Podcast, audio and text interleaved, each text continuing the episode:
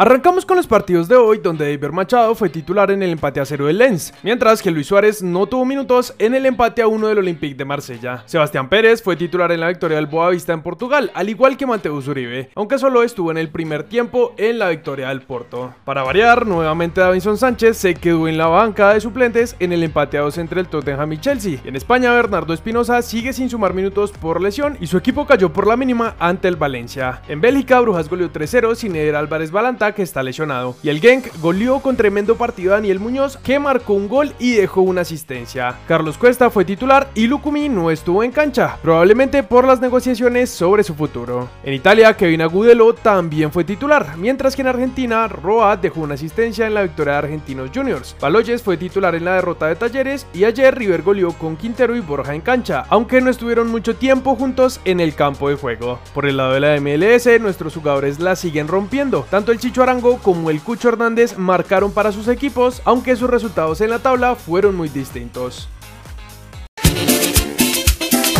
En cuanto al Mundial Femenino Sub-20, ayer nuestra selección empató a cero frente a México, y a pesar de que actualmente estamos como líderes de grupo y todo se definirá en la última jornada contra Nueva Zelanda, Carlos Paniagua, el entrenador, explicó así el resultado.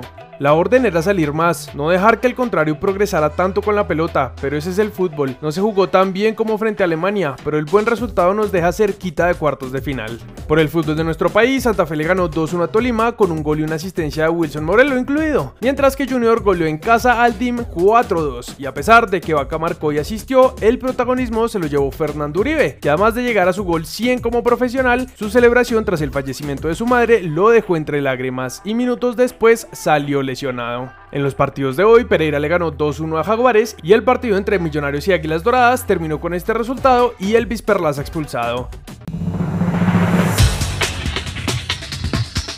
Nicolás Benetti marcó y asistió ayer en la Liga MX con Mazatlán.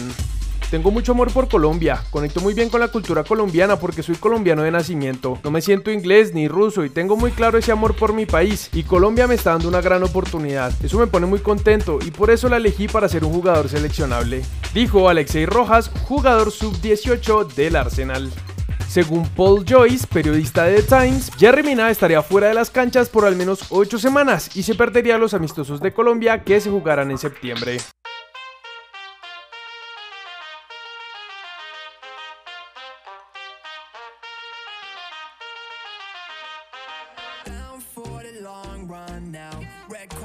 My drop top down. Calling up my digits in my Motorola and I'm speeding like I robbed someone.